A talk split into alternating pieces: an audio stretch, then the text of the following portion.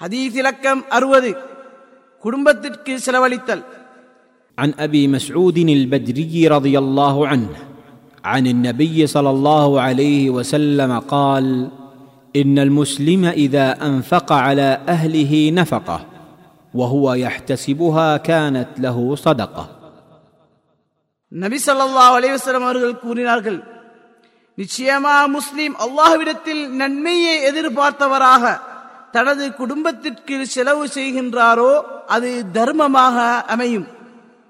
அறிவிப்பவர் அபு மஸ்ஊத் அல் பத்ரி ரலியல்லாஹு அன். ஆதாரம் புகாரி முஸ்லிம். அறிவிப்பாளர் பற்றி இரண்டாம் நபிமொழியில் கூறப்பட்டுள்ளது. அதீஸிலிருந்து பெறப்பட்ட பாடங்கள் ஒன்று மனைவி பிள்ளைகளுக்கு செலவழிப்பதன் சிறப்பை இந்நபிமொழி எடுத்து காட்டுகின்றது.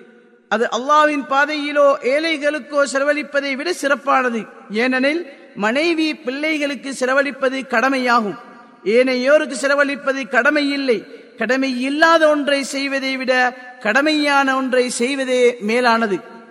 இரண்டு இவ்வாறு செலவழிப்பதன் மூலம் நன்மையை எதிர்பார்ப்பது எப்படி எனில் இது தனக்கு கடமையான ஒன்று என்பதை முஸ்லீம் நினைவு கூர்ந்து அதனை அல்லாஹுக்காக செலவழித்தால் அவனிடத்தில் மகத்தான கூலியை அது பெற்றுத்தரும்.